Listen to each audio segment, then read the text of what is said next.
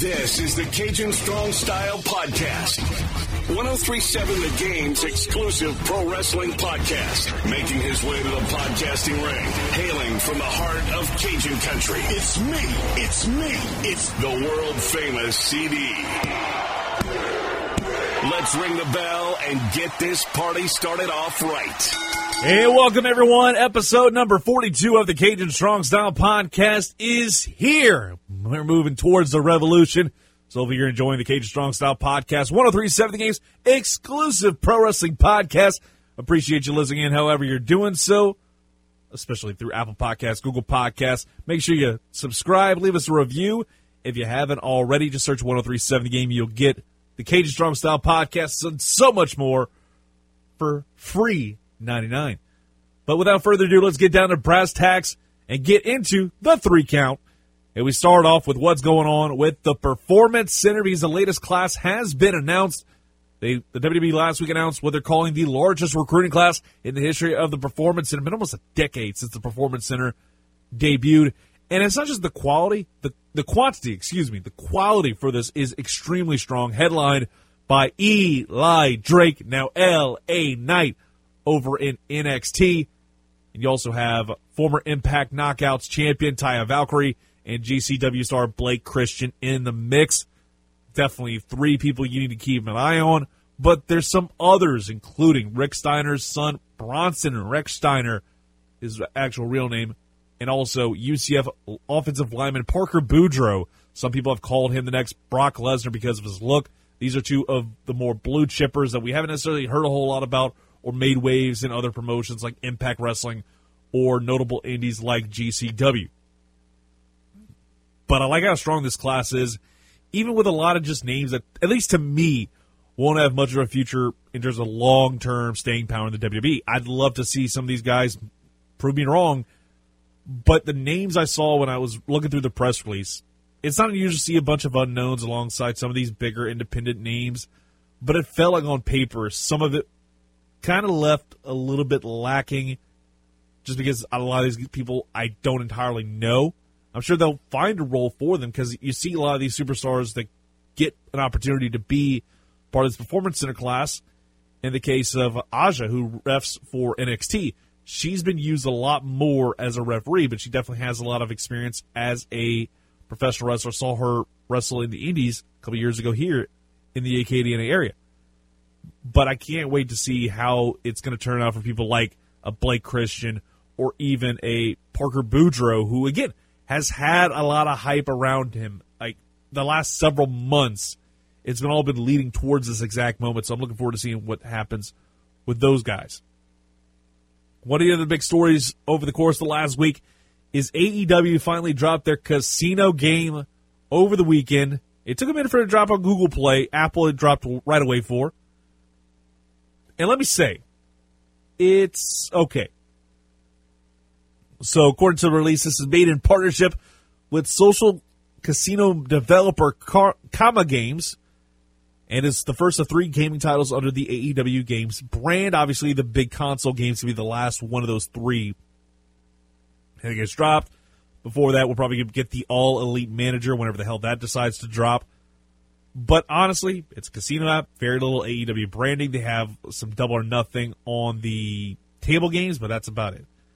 I would have liked to see maybe a little more AEW branding with the slot machines or video poker because he could have wound up changing a few things. They also have one, and it's called I think I think it's called like Fight Night or something. I'm gonna go pull it up because I actually have the screenshot. Wild Punches is what it's called, and it, it basically has a knockoff version of Dustin Poirier as one of its avatars, and it makes me laugh every single time I see it because it's clearly supposed to be like a UFC slot machine, but you don't have the rights to actually use any of the UFC branding.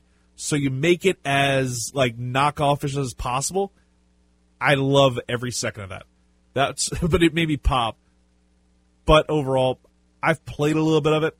It's okay. If you're if you like casino game apps, this is the exact console or the exact game for you. Not necessarily my cup of tea, but um, maybe it's yours. Final bit of news involving pro wrestling that we're going to get to in the headlines. EC3 signs with Ring of Honor. That's right, the former Impact World Champion also former WWE superstar, is sticking around in Ring of Honor. Here's the full release. And by the way, Ring of Honor has a great way of writing up press releases. And it says EC3, who had been pro wrestling's hottest free agent since he hit the open market last summer, made a few appearances with ROH in the fall. He made his unannounced return last weekend on last weekend's episode on Ring of Honor Wrestling to confront Jay Briscoe. EC3 and Briscoe had been scheduled to face each other at Final Battle in December, but the match was called off after EC3 tested positive for COVID 19. A darker, more intense, and more dangerous EC3 showed up in ROH, declaring that he was on a quest to see if honor was real. And now that EC3 is making ROH his home, he'll have ample time to find out. I love the fact that they have a press release that feels like it's built inside of kayfabe. Really cool stuff. But I can't wait to see what EC3 does because I like the path that his character has taken since his release from the WWE, being the essential character and stuff like that. Very much in favor of that kind of stuff, continuing to kind of move forward. Lashley got to be thinking hard. Oh, oh, oh, there it is. Hurt Lock. The Hurt Lock. It is cinched in. Center of the ring, nowhere to go. The Miz is tapping. The reign of the Almighty is upon us. Just like that. Here is your winner by submission and the new WWE Champion, Bobby Lashley. Dominance. Absolute dominance. This is a man who has preached week by week. There is not a superstar alive who can beat me. Well, it is now the era of the Almighty here on Monday Night Raw. But one of the other big stories over the last several days involves your new WWE champion. It finally happened. It took the entire show, but we got the blow off to this two week angle. And Bobby Lashley is the new WWE champion, without a doubt, the biggest headline of the week so far. And the angle actually started last week when The Miz had to, has to defend his title by the top of the hour. Last week it started because of the fact that The Miz enlisted the services of Hurt Business, and now Lashley was wanting to collect. And he said, you know, let's do it next week. Let's go ahead and book this to next week's show. And it was the top of the hour. You can have a title match, it, and this is going to be at 9 p.m. Eastern Time. Miz didn't show up because of a stomach ache. He, he faked a stomach ache. Whatever he could have just honestly said, "Hey, I I feel like I'm coming down with with symptoms to that that disease, you know, COVID." Could have brought that up. I mean, would have been really bad. Probably would have been bad taste. But you know, WWE's not much of a fan of actually having good taste with a lot of their angles. So you know, kind of works. The match starts. Then, he's given another hour. This is the 10, the 10 o'clock Eastern Time hour. Match starts, but the second the bell rings, Miz immediately just grabs the belt that he has, his title belt, and flies to the back. Pretty much just is hauling ass to get out of the ring and never come back. Loses by countout. And then he goes basically into hiding, and it was absolutely hysterical to me. So you had that happen. And then we got Aiden to do this again. It turns into another match. As the main event of the show, it was either Miz defends this title or he gets stripped of the title and Bobby Lashley becomes your new WWE champion. So we get this for the third time, and now we get a lumberjack match to keep Miz from running away. Or they could have probably done a no count out, no DQ match, maybe even falls count anywhere stipulations, just to make sure that there must be a winner. This was not great. And it was really cool how it's like typical, you know, lumberjack heels faces surrounding the ring. You had Retribution, you had Drew Gulak, you had Hurt Business, Matt Riddle. Pretty much all the Raw roster was there. And it was really well done, really well booked. And immediately, Miz is actually going for the DQ, getting trying to get DQ'd. Immediately tries to hit Lashley with the belt, but he stops that dead in its tracks. Miz rolls out, but Drew Gulak throws him right back in, and Lashley pretty much manhandles him, throws him out of the ring again with the military press a little bit later. But I love how Retribution just basically s- stood there. He did nothing to help the Miz, and all of a sudden, Hurt Business comes up from behind, throws him back in Lashley finishes things up after a really good spine buster with the hurt lock, and he is your new WWE champion. The Lashley era begins, or the reign of Lashley. It's going to be really cool, and I'm absolutely loving this. So, I mentioned a couple months ago when we did our end of the review podcast, and I'll say it again MVP is literally the MVP of the WWE right now. Within a year's time, he's turned three guys in Lashley, Cedric Alexander, and Shelton Benjamin. They all went from being people who were very much in mid card hell, bizarre storylines in the case of Lashley, and in the case of probably Shelton Benjamin, creative is nothing for you types. Like people who were just there, almost taking up space and really kind of lowering their stock down significantly. MVP in one year, one year, pretty much pretty much changed the whole game for all these guys. He's turned Bobby Lashley into the most like compelling star on the main roster outside of the Roman Reigns. He's a WWE champion. So Cedric Alexander and Shelton Benjamin, two great wrestlers. Fact, you got a tag team specialist in Benjamin. Now they're tag team champions on the Red brand. That's amazing. And it's the fact you were able to turn these guys around from being jamokes and geeks to straight up masters of their craft. Cannot wait to see what happens there. He's deserved to run with the belt. And while, yes, the circumstances aren't spectacular, it's a great moment. And the only downside is, odds are he'll have to drop the belt to McIntyre at WrestleMania. I really hope that's not the case because he deserves to have a lengthy reign with the belt. At the end of the day, though, it feels inevitable. We'll be seeing Monday Night Raw's champion beat Drew McIntyre for the third time in a little bit of a transitional role. I think just Lashley deserves so much better if that's the case. I hope it's not. We see Lashley have at least a two to three month reign and really solid title defenses throughout because obviously he's going to have to deal with Drew, maybe even Sheamus, put that in a triple threat. I don't know who comes out on top, but that's where the intrigue really is for this team, for this company, I should say, to see what the future holds because these guys are probably the next five to six years worth of your company if you want them to. Then we get to the other angle that I want to talk about with the show, and I got to give credit to WWE actually realizing, hey, let's go ahead and have an overarching storyline over the course of three hours. Don't do it every week, but when you do something like that, you actually create some more dimensions to the entire story that's being put out inside the squared circle. I would love to see more of this kind of stuff because it works on two different levels. Obviously, injury, but also you never quite know what's going to happen with WWE. And this is absolutely an angle that I was like, what the hell just happened? So we start off, and again, I was going back to ratings. That actually helped soften the blow in terms of the ratings not like being in the tank after three hours it held a lot of people around to make sure they tuned in to see what would happen.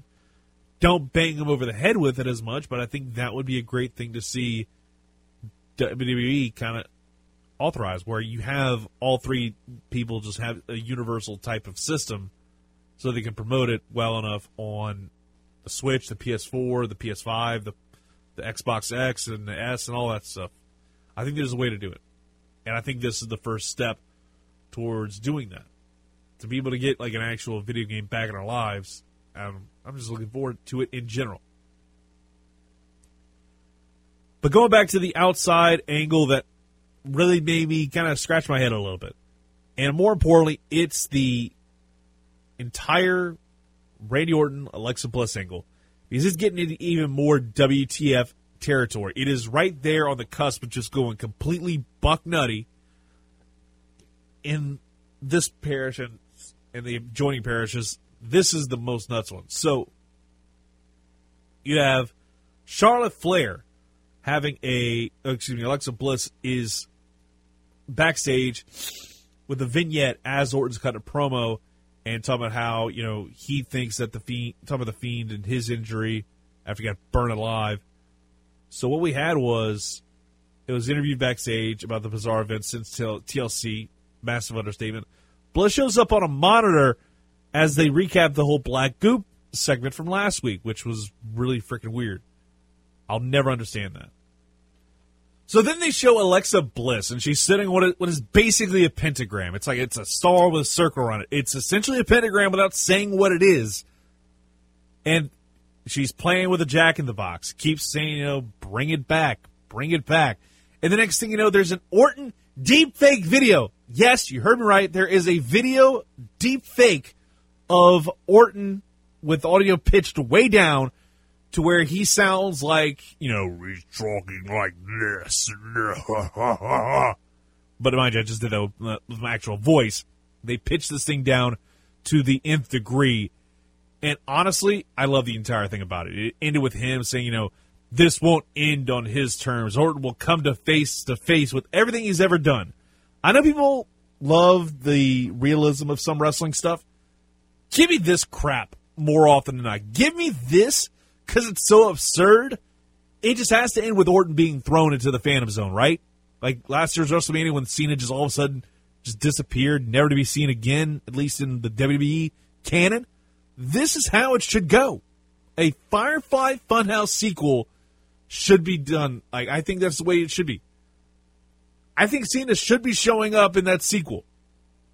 If they do it. I don't know if they will, but it'd be pretty cool if they did, especially WrestleMania season coming up. I think that's at least something that could be on the table. Even if I guess cinematic no may not work well with an actual like semi live crowd at Tampa, but give me this.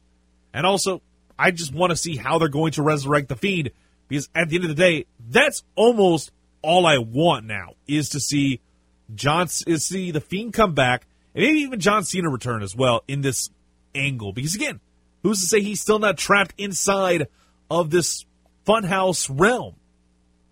Who's to say? But love that. Now let's get to AEW Dynamite from Wednesday night, last Wednesday, because right now we're taping this while the current Dynamite's going on. We'll talk about that in next week's pod along with Revolution. But when I watch Dynamite, I was still dealing with some of the ill effects of the stomach bug, so I'm not going to get into that. I was getting stuff that I liked overall, was able to see because this was a really solid show. The opening segment, Jon Moxley took care of Ryan Nemeth in like two minutes. Just about what do you expect. But it was all about the promo hyping up the main event at Revolution with Kenny Omega. Mox has been on fire with promo since being unshackled by the WWE style of promo. I've mentioned before how great he is in that aspect. He's probably one of the best on the mic today. Outside of, I'd say, maybe Eddie Kingston, he is at that upper echelon. He mentioned how he's an addict and is addicted to being in the ring and says an exploding barbed wire death match was too enticing for him to pass up. Someone like him to pass up this opportunity. And it's that final part of the promo that really hooks you into buying the pay per view just for this match alone, saying that if it all ends the next Sunday, it's a hell of a way to go out. Mox just knows how to sell a feud, and AEW has booked this feud perfectly. Think about it. This has been going on since the end of their first show, Double or Nothing 2019. That was your closing image of Jon Moxley throwing Kenny Omega off the casino chips. That was your first image of AEW. Everybody remembers that. Two years in the making. And we get to have one of the most brutal matches ever be the payoff for this feud. I am all the way in. And then I got even more excited because one of my favorite moments of the night came as a Sting fan. I was a huge Sting mark back in the day. I used to have, like, I used to dress up as Sting for Halloween. So you have Ricky Starks and Brian Cage. They have a really solid tag team match with Varsity Blondes, of course. Brian Cage gets the win after a really nasty looking drill claw. Really well done. The lights go out and they cut to a video package on the Tron where a car is driving around a body bag. It's dragging around that body bag, a lot like what we saw a couple weeks ago with Darby. So they cut inside the car, and Sting is behind the wheel, crowds popping for it. You see in the scorpion gloves, all that stuff. And they stop in the middle of a desert. And he opens up the body bag, and who's inside? Well, of course, it's Darby Allin, but with more of a crow sting style face paint. I'll explain why I popped for that so much in a second. And the next thing you know, Sting walks out dragging a body bag, but it doesn't have Darby. It's Hook inside the body bag, and Taz is on commentary losing his absolute ever loving mind. Then Sting points to the rafters, and Darby flies in on a freaking zip line. I'm marking out this stuff because they have actually turned him into Sting Jr., and I cannot complain about it because it felt like that's what he kind of was to a certain extent. He was Sting Jr., but now they're just going full into the gimmick. And I love the fact they're doing this Sting and Darby clean house, and Stinger hits the Scorpion Death Drop. And at one point, it sounds like Tony Schiavone is back in 1997 all over again. The excitement level he has for segments when Sting's involved is unlike any other. So damn cool. Segment absolutely ruled. And I think it was just because of the fact they embraced everybody's thoughts about how Darby felt like Sting to a certain extent, and it's worked really well. And again, this speaks to how AEW, this has been almost a year in the making, the whole Taz and Darby feud. This has been going on since before Double or Nothing when Taz wanted Darby to be part of his group. He was building a group. He wanted him to be a part of it, but never did. So we get to see a payoff at Revolution with this match. Again, it's the storytelling, it's long term booking. It makes it makes these payoffs mean so much more. Case in point, this I'd say even some of the other stuff they've done in the past. Case in point, I mean the tournaments, the the eliminator tournament, they had to determine the number one contender to Mox's title that Kenny wound up winning. There were storylines into it, especially with Kenny. Kenny was changing his entire persona. So yeah, I think this was a great way to further the angle and also get a little comeuppance after the power bomb last week on Cage. Really good stuff. Then we get to a main event matchup, which was balls out fantastic, absolutely amazing. Lance Archer, Rey Fenix. It was definitely the old school David versus Goliath story, but they were able to tell it with a little bit of a new twist. Fenix looked really good throughout that match. Some cool rope walk spots. In fact, he had a Spanish fly off the top rope that looked great considering the height differential between these two. But Archer, again, proved himself to be just too much for his opponent. Choke slam and had some real height to it. It's like he picked him up and almost threw him up an extra like foot in the air and then dropped him. Looked brutal as hell.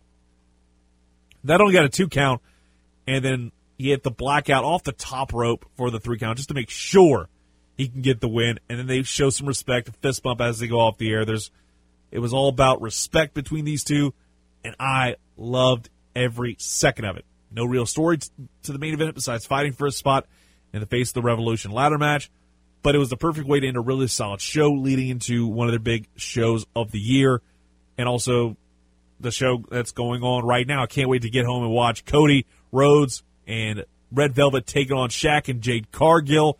That's going to be a ton of fun.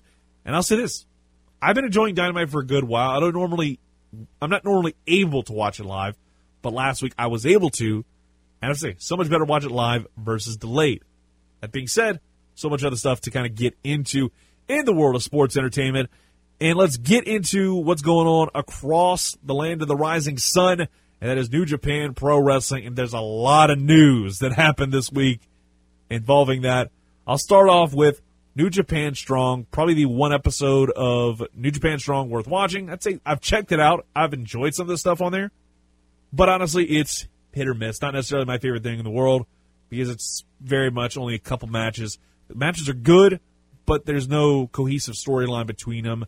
I can live without watching it every single week.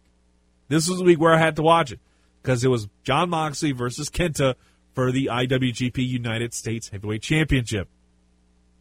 Really good match before that with a tag team, with a really good tag team match before that. But it's all by the main event. Absolutely hard hitting match from start to finish. Kenta put those educated feet to good use throughout the match. Very much hard hitting all the way through. They had a really good false finish, by the way. Kenta hit the double stomp on Moxley through a table on the outside.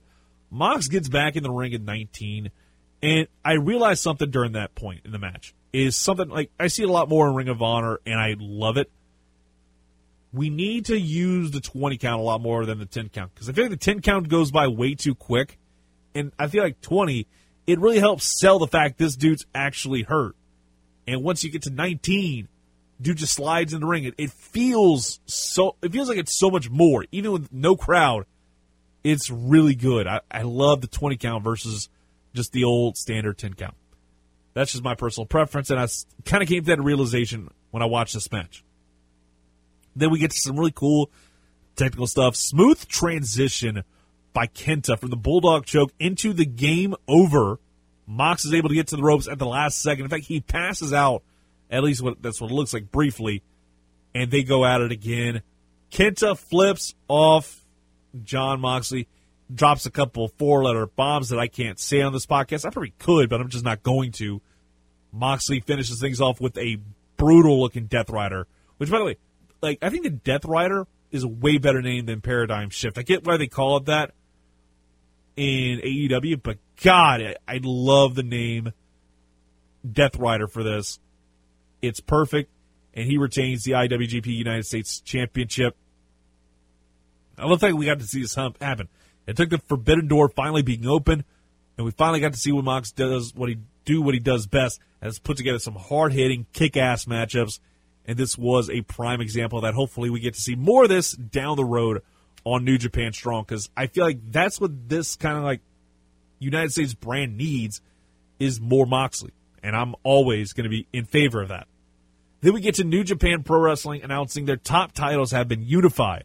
This happened after a really good match against Tetsuya Naito over at Castle Attack over the weekend, and the two titles will be officially unified this spring.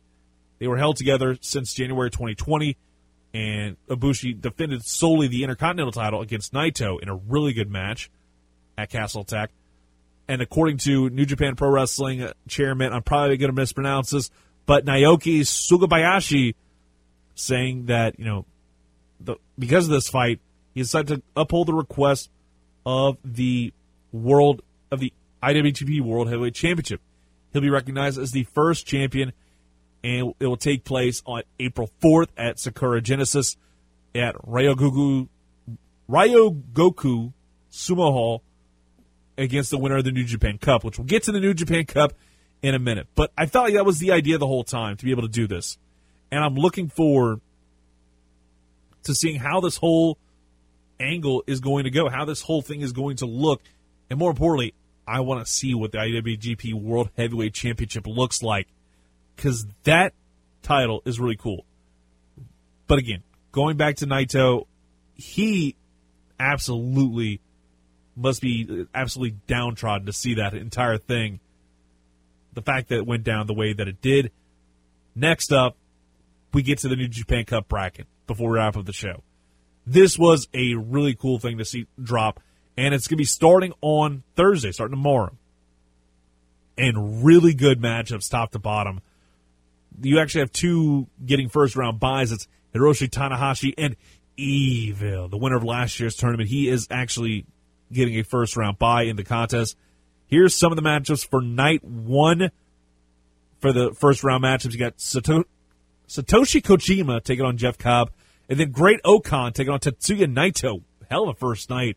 I think Kojima Cobb has a chance to be one of the better matches in night one. Great-O-Khan really breaking on through everything going on with the state of New Japan Pro Wrestling. He's become one of those guys I think is going to be a bigger star in the next couple of years. So that'll be a lot of fun. Night two has Bad Luck Fale taking on the ace of pro wrestling, and I'm using that term sarcastically, Toru Yano. Definitely interesting there. Hiroki Goto versus Taichi is also another matchup in night two. I think I think I'd say Goto is that match where I'm going to be more intrigued. I think Bad Luck Fale does advance in that first round matchup on March the 5th. March 6th, Okada takes on Shingo Takagi. And then you also have Tomoaki Honma and Minoru Suzuki. Then the final matchup, Juice Robinson versus Kenta. I think I'd go Okada, I'd go Suzuki, and I'd probably go Juice because I want to see. I want. I think they're going to put Kenta in a bit of a losing streak push right now, and then they can start building up as absolute killer down the road. I would love to see Kenta win, but I feel like Juice could very well get it because they want to give him a little more of a rub, especially since he's involved with the Impact Wrestling Partnership. At least what I think. Night four on March 7th is going to be Hiroshi Tenzan taking on Will Ospreay, and then Gabriel Kidd squaring off with Zack Sabre Jr. I think we see Gabriel Kidd and Will Ospreay advance out of that night's matchups. Night five is going to be on March the 9th. Take a day off on the 8th. You've got Yota Tsuji taking on Yuji Nagata, old school Yuji Nagata in the tournament. Tomohiro Ishii taking on Sanada. I think it's gonna be. I I think I'd give an upset to Yuji on this one, and then Tomohiro Ishii advancing against Sanada. The final night is David Finlay, Chase Owens taking squaring off, Yoshihashi and Yujiro Takahashi squaring off, and then the final matchup of round one, Toa Henare taking on Jay White. I think I got to go with Jay White, David Finlay, and Yoshihashi. I think Yujiro isn't necessarily ready to be in the prime time spotlight, at least not yet. I think he's got time. I think he just works better as a more of a tag team guy versus a singles competitor. And then with night one, I think Jeff Cobb advances and Great-O-Khan because I feel I feel like Naito isn't going to be go, making a big run in this tournament after losing a really hard fought matchup just last week to your boy Kota Ibushi. Really, again, just looking forward to seeing what's going to happen with New Japan Pro Wrestling. The fact we get the New Japan Cup starting things up very soon. I know they're going to try and figure out their schedule with everything going on with the state of pro professional wrestling in Japan and also what's going on with the Olympics coming up this August. I know they're probably going to have to do G1 and the Best of Super Juniors a lot like what they did this year, where they had to push this back into maybe September or October to be able to fit all this in. Because obviously, once you the Olympics start, that is like two or three weeks worth of not being able to do shows because Budokan, Tokyo Dome, all that stuff. I mean, Korakuen Hall, all that stuff is going to be occupied. So I'm looking forward to seeing how it's all going to kind of pan out with the 2020 Olympics taking place in 2021. But that's about all we got for you on the Cajun Strong Style podcast. Appreciate the hell out of you for listening in on this Wednesday night AEW Dynamite. So hopefully you are happy about that. Make sure you leave a five star review, a six star if you're up in the Tokyo Dome, Korakuen Hall even. Make sure you check us out on Twitter at Cajun Strong Style. And more importantly, go check out us and search 1037 The Game on Apple Podcasts and Google Podcasts.